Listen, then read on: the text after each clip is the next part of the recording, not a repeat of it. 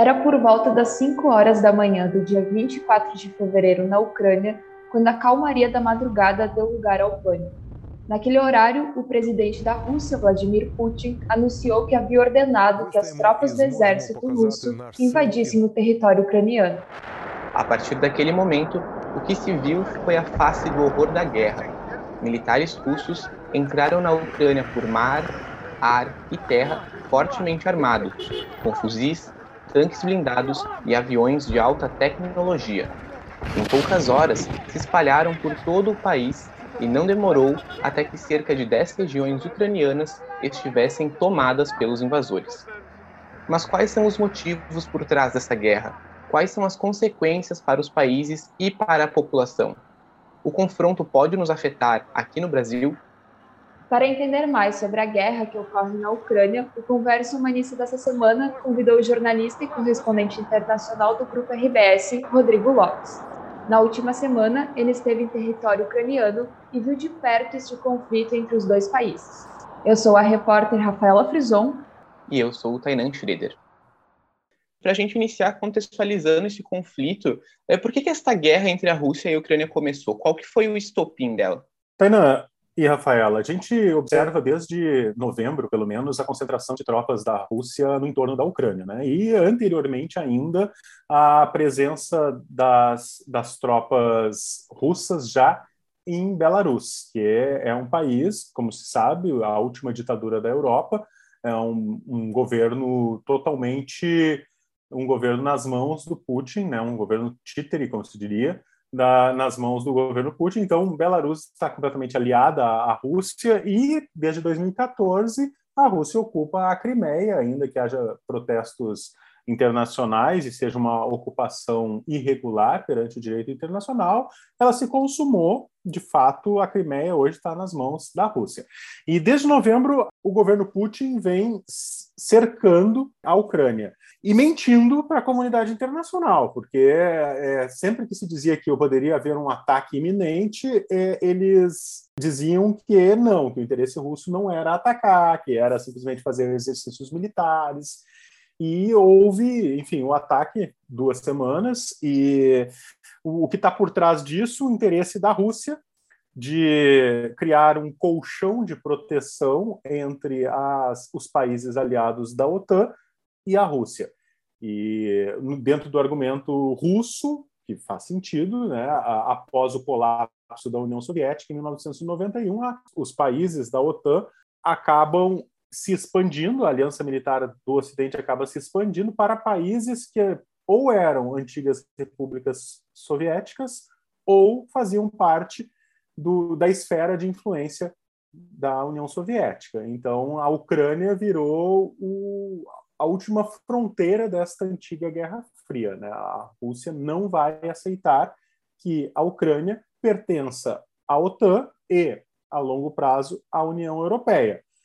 E o que a gente pode observar é, desde 2014, das revoluções que aconteceram lá, é de governos pró-Ocidente, né? como o próprio presidente Zelensky, que foi um dos participantes das operações das manifestações contra né, a influência russa na Ucrânia e foi um dos, dos membros ativos dos protestos da Euromaidan, aquelas manifestações que eh, conseguiram derrubar o presidente pró-russo e, de certa forma, mostrar que a Ucrânia queria, ou os jovens, pelo menos, queriam participar da política e da comunidade europeia, ou da Europa Central. Né? Então, o estopim acaba sendo este interesse russo de criar um colchão de proteção em relação à OTAN, como um estado tampão que a gente diz nas relações internacionais, aproveitando-se de que ele, o Putin já tomou a Crimeia e tem grande apoio à aderência é,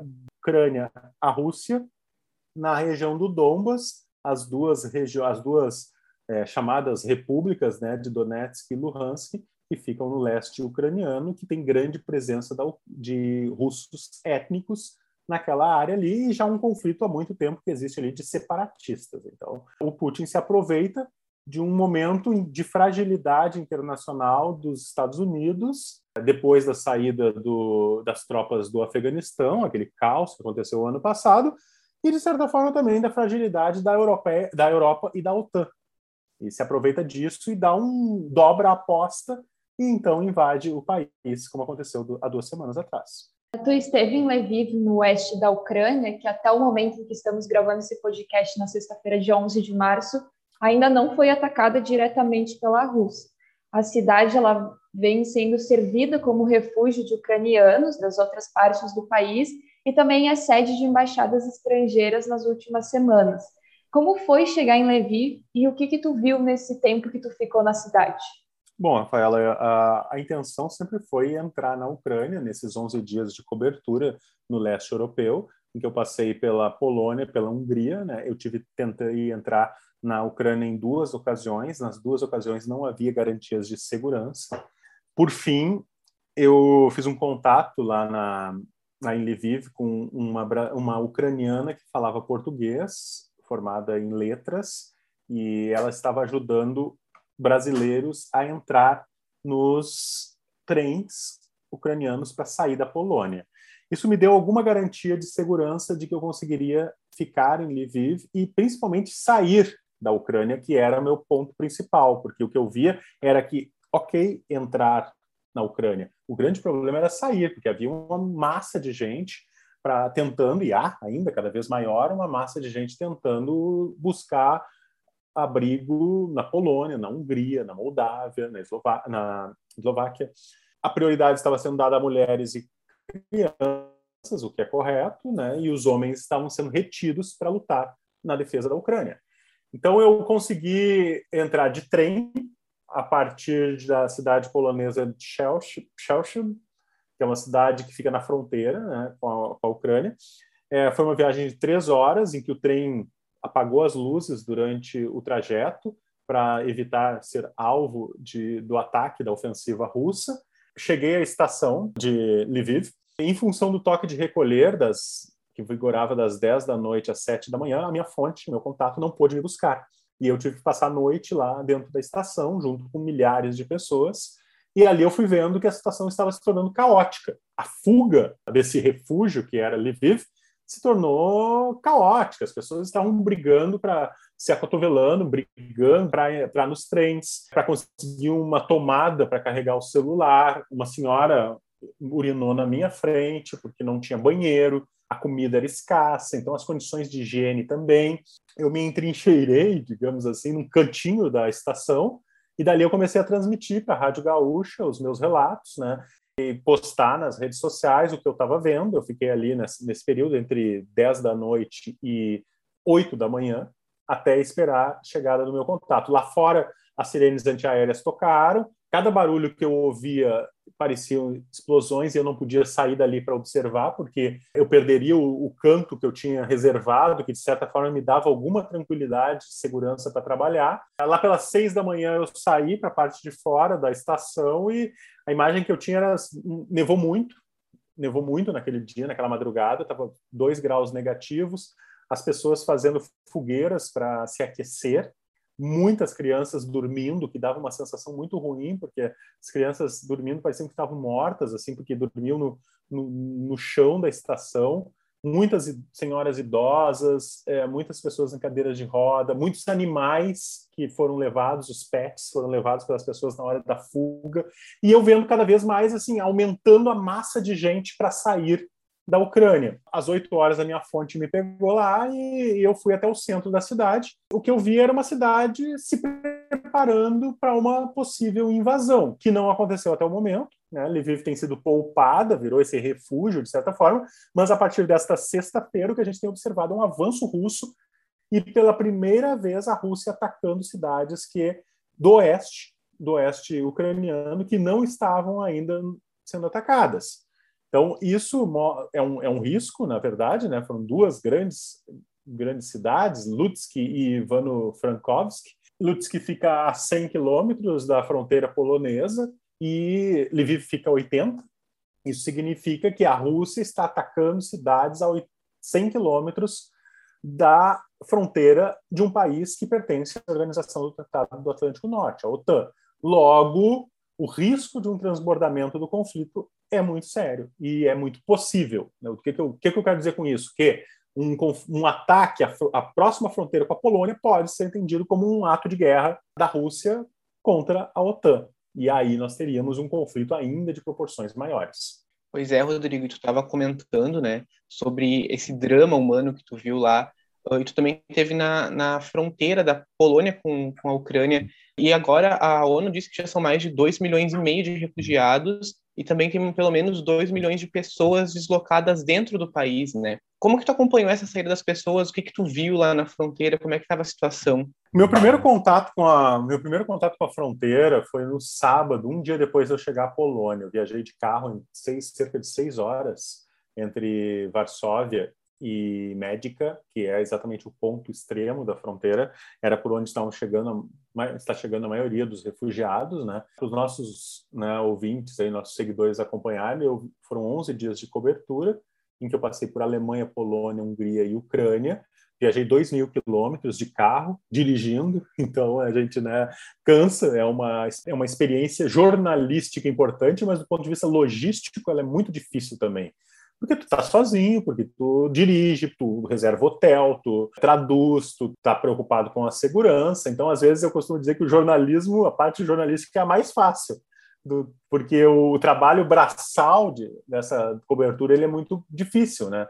Eu troquei oito vezes de hotel ao longo desses 11 dias. Então, eu praticamente dormi muito pouco no mesmo hotel na mesma noite, talvez duas vezes nessa, ao final desse primeiro dia de cobertura, em que eu estava viajando de Varsóvia até Médica, eu cheguei por volta das seis da tarde ao posto de fronteira, eu tive que estacionar meu carro e percorrer os últimos três quilômetros até a fronteira a pé. Já era noite, porque é inverno lá, e eu não enxergava nada na minha frente, estava completamente escuro, era uma estrada até a fronteira, uma estrada em construção, e então tinha muito resto de obra, buracos, concreto, pedras, e a única iluminação que tinha era o giroflex dos carros da polícia, que iluminavam as silhuetas das pessoas que estavam vindo na minha direção. Então eu caminhei esses três quilômetros assim, vendo milhares de pessoas vindo na minha direção, crianças de colo, crianças na, nas costas dos pais, pessoas saindo dentro de carrinhos de supermercado, saindo em cadeira de roda, carregando aquilo que tinham nas, nas costas, na, na possibilidade de sair, uma, nas costas uma mochila, uma malinha. E aí, quando eu cheguei no posto da fronteira, realmente eu fiquei muito emocionado, porque daí juntou o cansaço da viagem, a emoção das cenas que eu estava vendo, aquelas pessoas assim que eu não, eu via corpos vindo, seres humanos vindo assim na minha direção. A partir daquele momento, eu cheguei na fronteira, no posto da fronteira, e eu vi que do lado tinha um descampado, assim, onde os voluntários tinham colocado milhares de, de doações, roupas, casacos, porque estava frio, cachecol, fralda, sapatos e brinquedos para as crianças. E aí, no momento que as crianças chegavam na fronteira, elas atravessavam a fronteira, um voluntário chegava e oferecia um brinquedinho, assim. Para quem não recebia o brinquedo naquele momento, as famílias iam ali para o cantinho, esse descampado, e pegavam a criança podia pegar um brinquedo. Isso foi o que me marcou muito, né? As crianças ali, imagina uma criança fugida da guerra, com a possibilidade de escolher aquele monte de brinquedo assim que estava disponível ali. Então elas pegavam um carrinho, um ônibus, um ursinho de pelúcia, o rostinho delas com as bochechinhas rosas assim, rosadas do frio, foi algo que me marcou muito, porque aquele olhar delas assim meio perdido, o que está acontecendo, né? Esse foi meu primeiro contato com os refugiados, o que era, na verdade, a conta-gotas, porque eles passavam na fronteira a conta-gotas, era uma espécie de funil. Num primeiro momento, eu achei que era muita gente mesmo passando. Só que no dia seguinte, quando eu voltei à fronteira, eu me dei conta que, na verdade, era um portão que tinha uma massa de gente lá atrás. Então, o que estava passando era muito pouco. A maioria das pessoas, a imensa maioria das pessoas, não estava conseguindo passar. E, esse foi um dos motivos pelos quais, no primeiro, na primeira tentativa de entrar na Ucrânia, eu não entrei. Eu estava com outros colegas jornalistas de outros veículos de comunicação brasileiros, e a gente decidiu não entrar porque não tinha garantia de saída. A prioridade, como eu comentei, estava sendo dada a mulheres e crianças. Então, a gente poderia ficar 48 horas, 72 horas no frio, na, na neve, né, sem condições de, de segurança para conseguir entrar. Naquele dia morreu uma mulher pisoteada na, na fronteira. Ali. Então, A, a decisão minha foi não entrar por ali. Por isso que eu iniciei depois uma tentativa de ingressar na Ucrânia a partir da Hungria. Né? E aí é mais uma viagem de seis horas até a fronteira com a Hungria, passando pela Eslováquia, e tentar ingressar pela Hungria, onde estava aparentemente mais fácil. Mas aí eu tive um outro problema, que foi o meu carro alugado lá na Polônia, que não foi permitido passar pela fronteira da União Europeia com a Ucrânia. Né? Então foi a segunda tentativa que deu problema. E aí então eu tracei uma terceira e, digamos, última estratégia, que foi entrar de trem. Né, que acabou dando certo. Seguindo nesse assunto de refugiados, tem uma questão que tem chamado a atenção, que a Europa tem prometido ajuda aos refugiados. A gente tem notícia de que os governos da França, da Alemanha e, como comentou, da Polônia, é, de estarem ajudando, de terem criado esse Estado maior informal com o objetivo de facilitar o fluxo das pessoas fugindo da Ucrânia. Só que se a gente for parar para pensar na história recente, essa recepção é uma novidade para o continente europeu, né? É só a gente lembrar do drama das pessoas fugindo dos conflitos da África, do Oriente Médio, que não são recebidos de bom grado nesses mesmos países que eu citei agora. E além disso, a gente também tem uma questão que é a discriminação com negros e imigrantes na saída da Ucrânia. Como é que tu percebe tudo isso? Como é que tu percebeu isso estando lá, Rodrigo? Primeiro, negros imigrantes sim, é, a, a fonte que eu havia conseguido, que ia me buscar na Ucrânia, ela me disse que estrangeiros teriam prioridade na saída. E, e esse foi um dos elementos de segurança que eu tive para ingressar na Ucrânia. Ao chegar lá e passar essa noite na estação, eu percebi que não, ao contrário, os estrangeiros estavam sendo excluídos dos trens. E o relato de brasileiros, inclusive, que ingressaram nos trens, foram retirados dos trens no momento da que tinham chegado até a locomotiva, por exemplo, no caso de um, de um grupo de brasileiros, que foram retirados e derrubados no chão, o menino se machucou e tal. É, esse relato de, de negros imigrantes excluídos, retirados na saída da Ucrânia é, é verdadeiro. Eu comecei a perceber isso, que é, imigrantes africanos estavam sendo excluídos, que na verdade, Rafaela, a fila que eu falo de, de pessoas tentando ingressar tanto por terra quanto nos trens na estação, não era uma fila organizada, eram milhares de pessoas acumuladas, num, no caso da, dos trens, num brete, num corredor para chegar na plataforma para poder ingressar nos trens. E aí, quando entra na plataforma, é Deus nos acuda, porque é, é, quem consegue entrar primeiro. Então, não é uma coisa organizada, mesma coisa na fronteira terrestre. Né? É, quando abre a fronteira, as pessoas começam a se a bater, a tentar um desespero de entrar, uma rota realmente de desesperados. Então, não tem uma organização. O que eu vejo é que, sim, acho que pela primeira vez aí, desde a crise dos refugiados lá de 2015, né, a partir dos conflitos no Oriente Médio, na, no norte da África, desta vez a Europa me parece solidária ao ingresso dos refugiados ucranianos. A gente viu aquela leva de refugiados em que poucos países ali é, aceitaram naquele momento de 2015, né? A Alemanha foi uma, da Angela Merkel, foi uma das, dos países que, que aceitou abrir suas portas para ingressar, mas a gente viu cenas muito tristes, né? justamente nessas fronteiras da Romênia, da Hungria. Eu percebi que na Hungria, a fronteira da Hungria entrava só por, de carro, não entravam de pessoas. Eu percebi uma, uma certa restrição, digamos assim, à chegada dos ucranianos. Na Polônia, não. Em geral, eu percebia um, que os voluntários, pelo menos, estavam é, recebendo bem e que havia também muita gente oferecendo suas residências para que essas pessoas passassem lá. Mas eu tive um episódio, por exemplo, quando eu saí da, da Ucrânia, eu fui pegar um trem na frente da estação, fui tomar um café. Na hora de pagar, eu paguei com dinheiro ucraniano. Eu me confundi, em vez de pagar com dinheiro polonês. E imediatamente ali as pessoas que estavam na minha volta começaram a perguntar quem eu era, por que, que eu estava ali. Aí eu disse, não, sou jornalista brasileiro, estou aqui escrevendo matéria e tal. E, eles, ah, mostra o passaporte. Eu mostrei o passaporte, até quiseram pegar o passaporte, eu não deixei. Uh, senti uma certa, não dá para dizer que é um certo preconceito, xenofobia, porque acho que não chega perto disso, mas uma, um estranhamento né, dessas pessoas ao verem alguém que estava vindo da Ucrânia. Acho que tem, tem uma solidariedade europeia, sim, em relação à, à chegada de imigrantes, né, algo que a gente não viu em relação à África, norte da África e o Oriente Médio.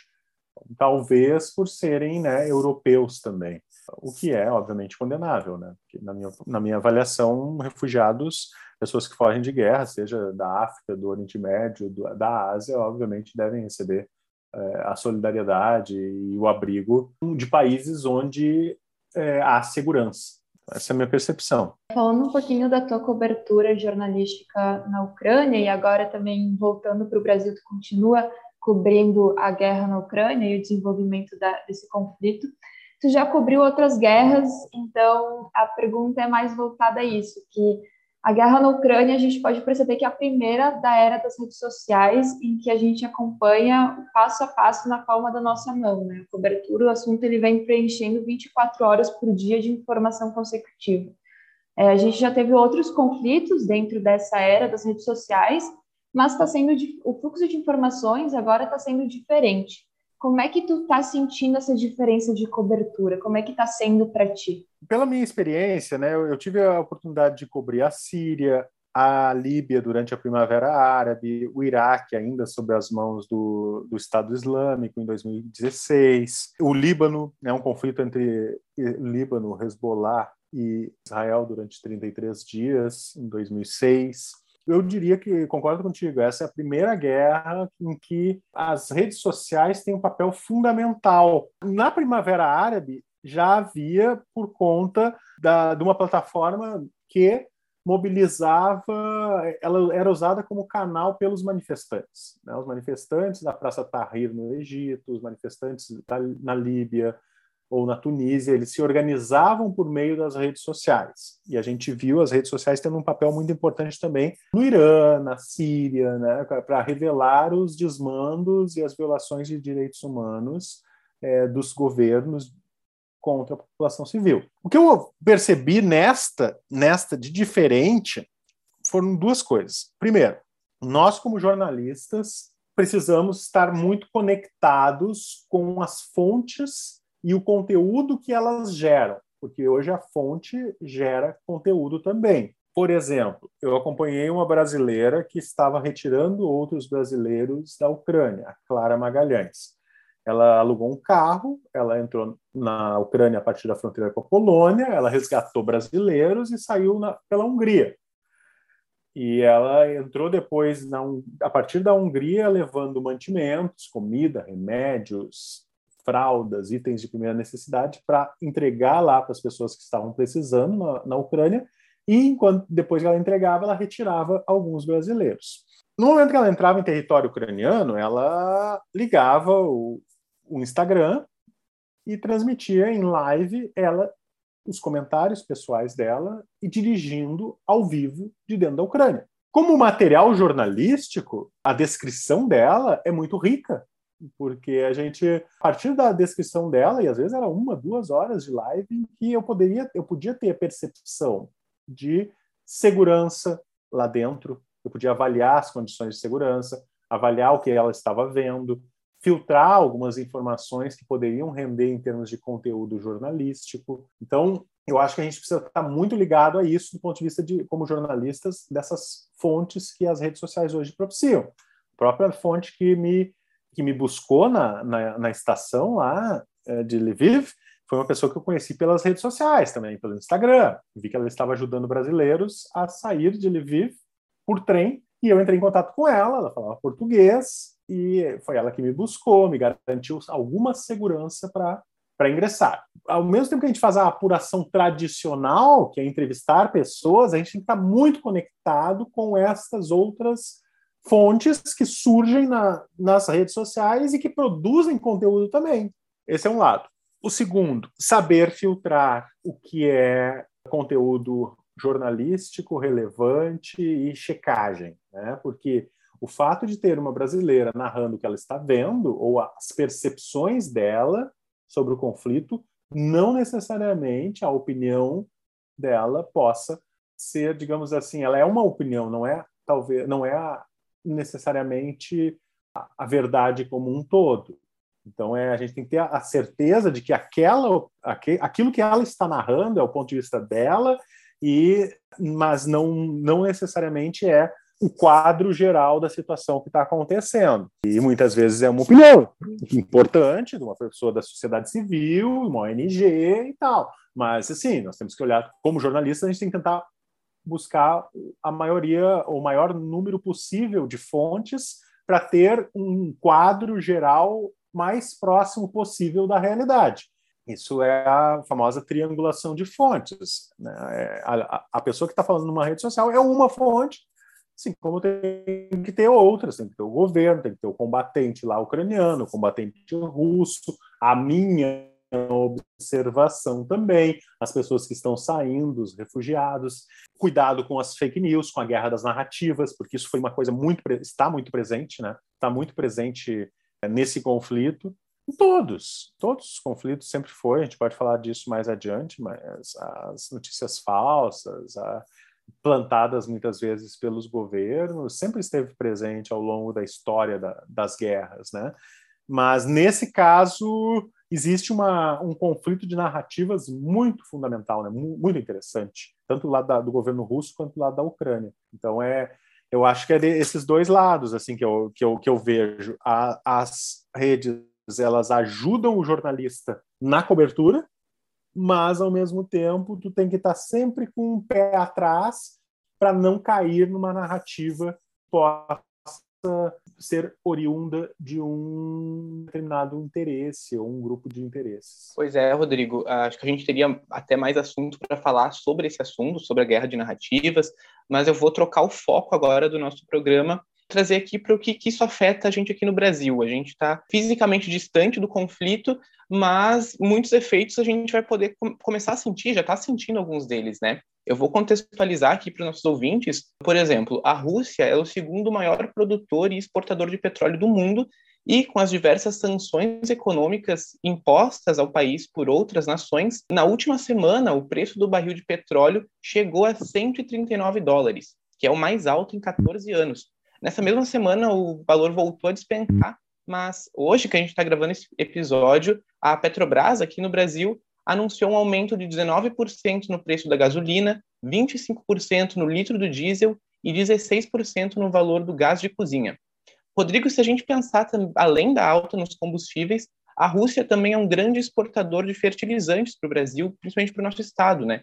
E as sanções impostas ao país podem afetar a venda desses produtos também. Como que isso tudo nos afeta?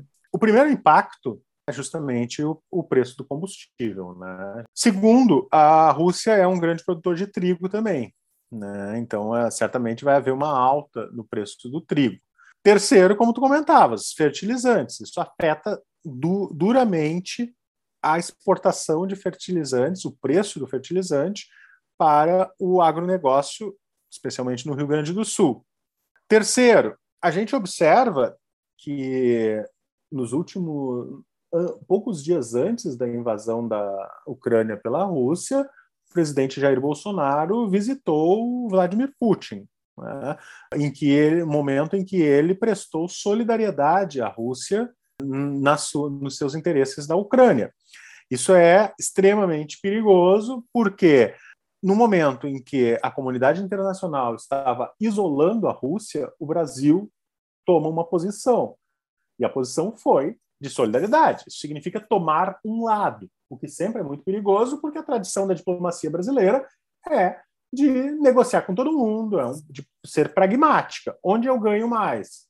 Negociando com todo mundo. Ok, posso não concordar com a Rússia, mas eu vou manter negócios com a Rússia. Posso não concordar com a China, mas é o principal comprador dos produtos brasileiros. A gente já viveu isso no ano passado, em função das vacinas, em função do, da China ser o principal importador de produtos brasileiros, e o governo brasileiro, ou na verdade alguns agentes, atores do governo brasileiro, especialmente o presidente Bolsonaro, é, na época o chanceler, o secretário de Assuntos Internacionais, é, muitas vezes fazendo declarações contrárias né, à China e muitas vezes de desrespeitosas.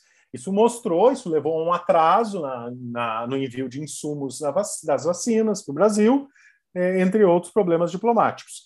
Então, uh, no momento em que o Brasil se coloca ao lado da Rússia, como aconteceu pouco antes do conflito, o Brasil está se colocando contrário aos Estados Unidos, que são o segundo maior importador de produtos brasileiros, depois da China, que já olha com desconfiança há muito tempo, né, o governo Biden, com desconfiança a diplomacia brasileira e ao governo brasileiro, nas questões de direitos humanos, na democracia brasileira, no meio ambiente. Então, tem toda já uma desconfiança. É, e a gente tem que sempre lembrar que o Brasil está na zona de influência dos Estados Unidos, América Latina como um todo. O Brasil escolheu um mau momento, na minha avaliação, para visitar o presidente Putin. E mais ainda ao se colocar ao lado de um governo agressor.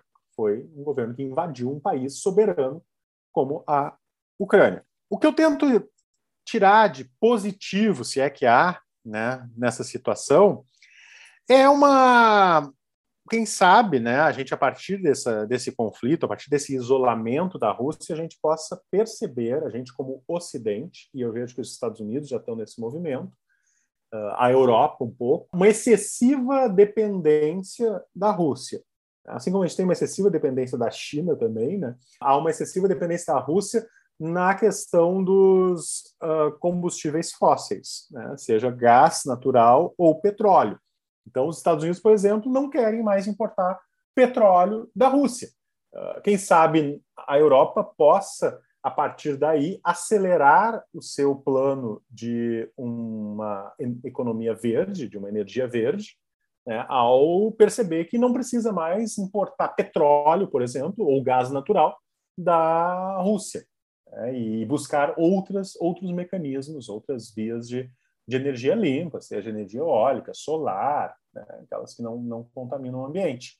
Então é, é, o único ponto que eu vejo como positivo, assim, quem sabe, desse boicote todo à Rússia, né? Mas, é, obviamente, guerra não é boa para ninguém, guerra muda o, muda a economia e é, era óbvio que em algum momento ia chegar ao Brasil o um impacto direto, chega da forma do, dos combustíveis, chega no preço do dólar que aumenta.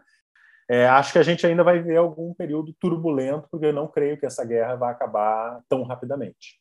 Para finalizar a conversa, justamente essa tua opinião do que, que a gente pode esperar para o futuro desse conflito. Hoje, dia 11 de março, a gente está no 16º dia de guerra na Ucrânia o que esperar do futuro, o que esperar desse futuro desse conflito, e isso pode se tornar a Terceira Guerra Mundial, que acho que é o maior medo da população do planeta, né? Primeiro, que a gente observa uma agressividade maior por parte da Rússia à medida em que a ocupação demora.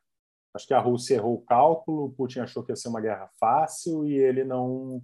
O que a gente vê é uma resistência da Ucrânia bastante forte à medida que as tropas estão cansadas, o moral da tropa está baixo, os líderes estão encontrando dificuldades, é, a tendência é começar a aumentar a pressão sobre a Ucrânia. Isso significa maior potencial ofensivo, mais, mais bombardeios e maior morte de civis e atingindo infra a infraestrutura do país, o que é muito preocupante, muito triste. Né? Segundo, eu acho que o, a Ucrânia está apesar do apoio do Ocidente, a Ucrânia está tá isolada, tá? ela não tem, ela não vai, a OTAN não vai se envolver diretamente no conflito até não ser até ser atacada. Então a Ucrânia está sozinha e vai ter, vai, vamos ver até onde ela aguenta, senão vai ter que ceder. Né? E o próprio presidente Zelensky já tem dito que aceita se comprometer a não ingressar na OTAN e a ceder a região do Donbas, né, a região da, dos russos étnicos lá. Então, se isso acontecer, a cessão da região do Donbas, o reconhecimento da, da região da Crimeia como russo, como russa, uma região russa. O que nós vamos ver é a Ucrânia, enquanto Estado, se restringindo ao oeste do país. Isso significa o fatiamento do Estado soberano da Ucrânia que significa que pode acontecer o que aconteceu nos Balcãs, nos anos 90, que é o que a gente chama de balcanização, né? um Estado como a Iugoslávia, a antiga Iugoslávia se esfacelando, ou algo do tipo no Afeganistão, em que nós tínhamos o Talibã ocupando a maior parte do país, mas uma resistência no norte que era dominada pela oposição à Aliança do Norte. Então, daqui a pouco a gente pode imaginar que o governo da Ucrânia, do Zelensky, pode se refugiar em Lviv, por exemplo, e dali organizar uma resistência em relação aos outros, aos outros territórios. Acho que isso não vai acontecer. Sobre a Terceira Guerra Mundial, primeiro que a, hoje é completamente diferente de um, de um mundo como nós tínhamos na Guerra Fria. Hoje o mundo é muito mais multipolar, ou seja, mais esferas de poder do que apenas União Soviética e Estados Unidos. Segundo, a Rússia não é a União Soviética hoje. A Rússia tem o PIB, o Produto Interno Bruto, do tamanho do estado de Nova York. Apesar de ter mais ogivas nucleares, ser um país membro do Conselho de Segurança, uma potência enquanto, planeta, enquanto país, economicamente ela é frágil. E as sanções econômicas, embora não, não forcem o governo e nunca funcionaram para pressionar governos, está aí a história da Coreia do Norte com, com sua, seu arsenal atômico, o Irã, Cuba, os países resistem de uma forma ou de outra às sanções econômicas. Então, as sanções econômicas não resolvem nunca. Mas a economia russa, em algum momento, vai começar a mostrar fragilidades. Então, assim, nós temos um cenário hoje que é muito mais difícil. A Europa é muito dependente da Rússia, coisa que não acontecia na, na Segunda Guerra Mundial. A China apoia a Rússia, mas com certas restrições, não está totalmente afinada com a invasão da Ucrânia, até porque a China se interessa por dinheiro e por manter relações econômicas com todo mundo. Então, guerra não é boa para a China também. O meu medo maior do potencial de guerra nuclear, de guerra, é uma guerra nuclear, sim, de terceira guerra mundial, no sentido em que pode acontecer um ato, um acidente, digamos assim, né? que é, por exemplo, um míssil russo caindo na fronteira com a Polônia. Os caras estão atacando a 100 quilômetros da fronteira. Um avião comercial atingido por um míssil. Sabe? São esses acidentes de percurso, chamados danos colaterais no jargão militar, que fatalmente podem tragar outros países para o conflito. Né? Porque daí, no caso da OTAN, né, se, se, acionaria o artigo 5 que, é, diz, que diz que um ataque contra um membro é um ataque contra todos. Hoje, inclusive, quando a gente está gravando aqui, o presidente Biden já disse isso. Ah, não, se atacarem a OTAN, nós vamos entrar na guerra. Eles têm tentado evitar, né? tanto os Estados Unidos quanto a Europa têm tentado evitar um confronto direto, mas um acidente de percurso sempre acaba sendo algo que pode levar países a um confronto maior. Né? A gente tem que lembrar que quando aconteceu a Primeira Guerra Mundial, né, o assassinato do arquiduque Francisco Ferdinand, herdeiro do, do trono austro-húngaro, foi o estopim do conflito, mas o cenário já estava todo armado. Às vezes é assim, tá, tava tudo pronto para a invasão da Ucrânia, só faltava a invasão propriamente dita. Tá tudo pronto para dar um grande problema na Europa se houver um erro, entre aspas, de um ataque à fronteira com a Polônia, por exemplo. Estou chutando a Polônia, mas pode ser em qualquer país integrante da OTAN. E estou usando muito erro, entre aspas mesmo, porque nada é muito erro hoje em dia. Né? Então, ah, mataram lá na maternidade crianças, mulheres. Na Rússia foi o terceiro ataque, da segundo a ONU, a civis, a hospitais. Não é erro. Sabe? Eles sabem exatamente, assim como os Estados Unidos sabiam quando atacaram hospitais no Afeganistão. Então, é, ninguém erra hoje em dia com os exércitos altamente tecnológicos. Né? Sabem que estão, o que estão fazendo. Por isso que era o meu medo, por exemplo, na estação de trem de Lviv, atacarem aquela estação de trem e não é erro, né? Mata, sabe que só tem civis lá tentando fugir. Aí se busca argumento para justificar. Ah, tinha tropas ucranianas infiltradas, tinha não sei o que e tal. O argumento busca para justificar a ação. Mas essa é a minha percepção. Meu medo maior é o acidente de percurso, é o erro, é o supostamente aquele ato que pode deflagrar um conflito maior não vou dizer que seja impossível hoje em dia, eu acho que a gente tem que ficar atento. Rodrigo, eu queria te agradecer bastante pela nossa conversa aqui, foi ótima. Eu acho que essa tua visão de quem esteve lá é sempre muito engrandecedora, né, para a gente ver uh, os impactos reais na vida das pessoas e de como uma guerra afeta toda uma população. Obrigado pelo convite e fico à disposição sempre que vocês quiserem algum tipo de troca de ideias aí, de algum diálogo. Um abraço para vocês. Este foi mais um Conversa Humanista, podcast produzido por estudantes de jornalismo da URGS. Até a próxima!